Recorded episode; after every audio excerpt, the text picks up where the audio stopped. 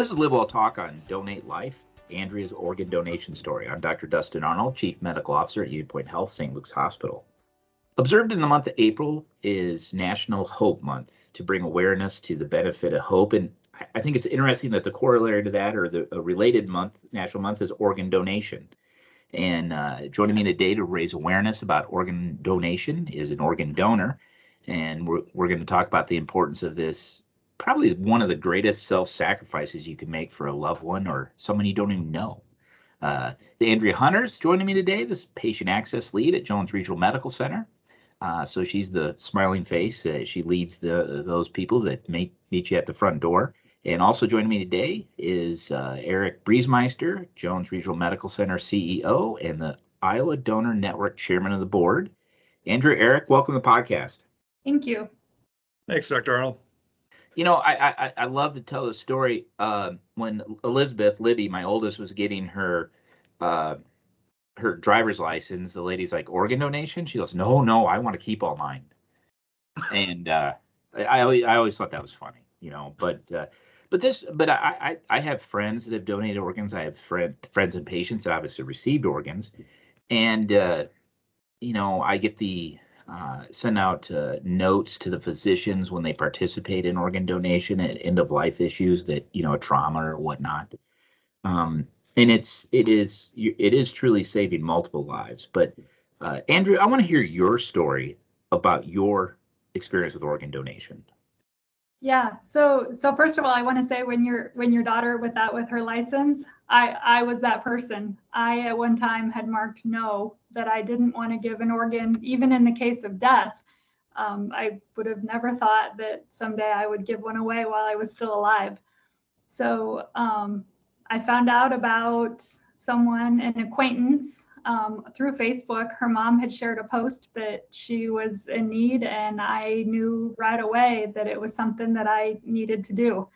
I um, had heard about her um, previous struggles that she had been through, and found out that there was a need. So I signed up and I got tested. It took um, about six months of testing before we found out that I was a match and was going to be able to go through with the donation process. So that that that process of testing, you mentioned testing, uh, is it just to make sure that the organs would match, or is there other uh, things that are evaluated? You know, perhaps uh, your your other general health, et cetera. Yep. So um, very very rigorous testing to make sure that, first of all, that I was healthy enough to donate, and then okay. that that Lisa and I would be a match. So yes, there was. Lots, lots involved in the process. What was the hardest part of it? Um, I would say the, the biggest struggle for me was um, just trying to stay healthy during COVID. I have a, a family and young people, and they're active in the community. And I was just terrified um, that I was going to get sick and do something to, you know, delay or possibly stop the the procedure. So Um, once I made it through that part, I was good. Interesting. And, and how long did it take to recover? Because I know people are listening to this podcast and they're going, you know, I can mentally get around donating my organ. I just don't know if I'm tough enough to recover from it. You know what I mean? Mentally. Right. Uh, so tell so, me about that. Um, they say four to six weeks is kind of a, a normal recovery. I was I was off work for about five and a half weeks, and then came back to work part-time for a couple of weeks. But yeah, so it definitely was not something that I ever could have pictured myself doing, but I am so very thankful that I did and that I was able to be a part of it. And the recipient of the of the donation, that person's doing well, and this has helped? She is. She's she's doing very well. So um, organ... The organ donation has given her back about fifteen hours a week of her life. She no longer is on dialysis. She was doing it three days a week. Um, all kinds of energy now, and she's able to live her life.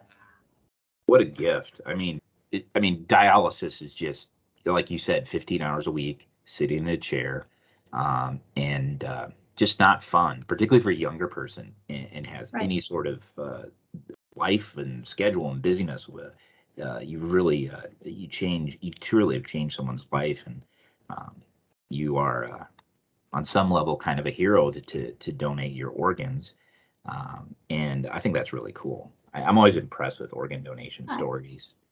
I very much like to think that I'm an ordinary person who was presented with an extraordinary opportunity. And and, and by the way, that's the definition of a hero. Someone that acts in a certain situation and delivers. Uh, so truly, you are a hero in that respect. Eric, you're not really a hero. Uh, I know you might think you are, but uh, you're not. And the last thing that you needed was to join another board. I mean, you're busy. So tell us why you joined the organ donation board. You know, uh, I became familiar with organ donation through a through a friend. Um, you know, this has been uh, I, I, so many years ago. Uh, he lost his five-year-old and his five-month-old. There was an accident, and uh, and he made the decision, you know, when they when they passed, that they would be organ donors, and and just seeing what it meant to to Troy and his family to be able to make some sense out of that tragedy and and to have some semblance of value, and, and provided them some solace, you know, that they wouldn't have been able to find anywhere else, you know, and that impacted, you know, many, many lives uh, in a really positive way. So so to see that tragedy and to to see some positive come out of it, I, you know, as a as a tribute to my to my friend and and his loss, I thought if there's something I can do to to positively impact that situation and make it better for for organ donors and recipients, and then that's what I would do, and and so that's how I got involved with the board. What what what is the elevator uh, speech uh, on why someone should donate an organ or be an organ donor?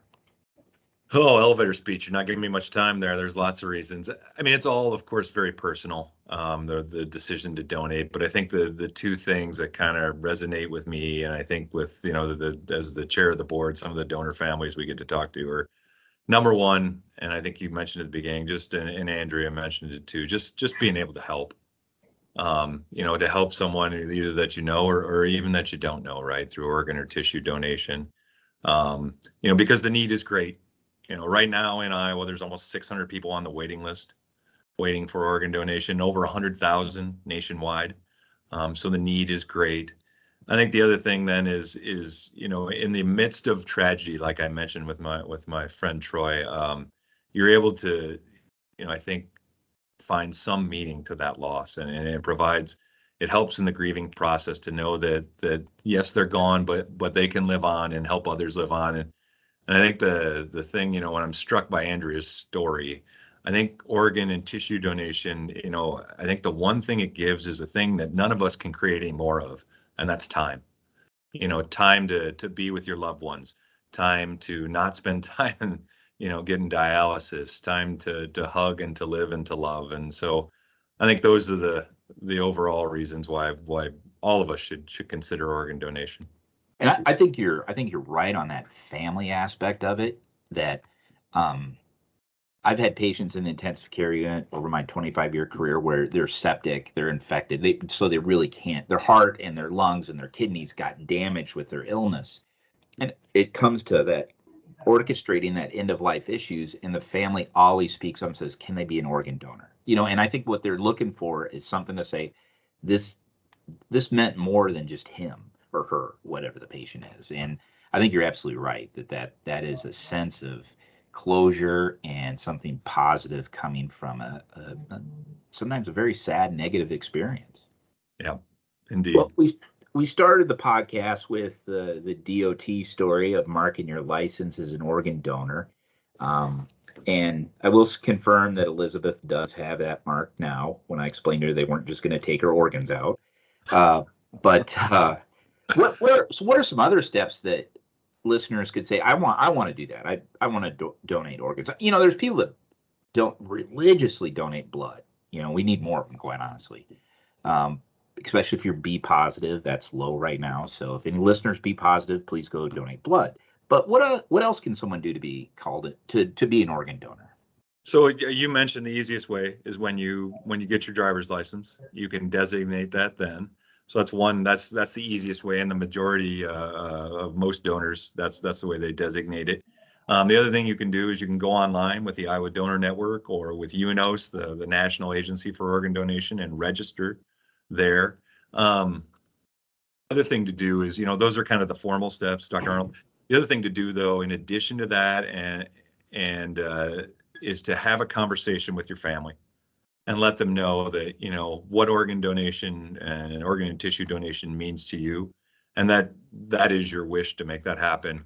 Um, because as we mentioned, sometimes these these decisions are being made out of, you know, out of tragedy or, or really sad circumstances.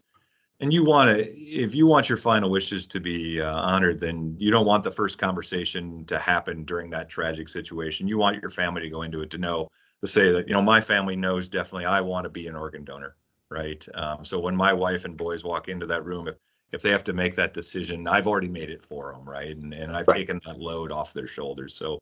So register, you know, with the D O T or online, and then, like I said, have that conversation with your loved ones so they they really truly know what what you want. Well, that's that's great advice, and I think that it will benefit uh, the listeners. So, Andrea, this question's for you: is how how did this how did this change your life and change your relationship with the person that received your organ? So yeah, um, Lisa and I weren't really friends prior to this. We were we were acquaintances. We you know we knew who the other one was, but um, we've developed this tremendous bond and definitely a lifelong friend. Um, I would say that people say what a great gift that I gave to Lisa, but she gave me a wonderful gift too by allowing me to be a part of her kidney journey. Um, I'm definitely not the same person I was a year ago. It's it's just really transformed my life. That is that is outstanding. That's a that's a great, great, great thing for you, and a gift for both of you, really. A gift not only with extending time to her life, but a gift for you and being able to help and make it a friend. Eric, Andrea, thank you so much for joining me today, uh, sharing your stories. Once again, this is Andrea Hunter, a living kidney donor and a patient access lead at Jones Regional Medical Center, and the C E O of Jones Regional Medical Center, Eric Briesmeister, who also uh, joined the uh, uh, Iowa Donor Network board. And like I said before, he belongs to a lot of boards and is a busy guy. And so this is your passion about this. I love that. Uh, for more information about giving life, visit iowa donor network dot org. Thank you for listening to Live Well Talk On. If you enjoyed this episode, don't forget to subscribe, and if you want to spread the word, please give us a five-star review and tell your family, friends, neighbors, strangers about our podcast. We're available on Apple Podcasts, Spotify, Pandora, or wherever you get your podcast. Until next time, be well.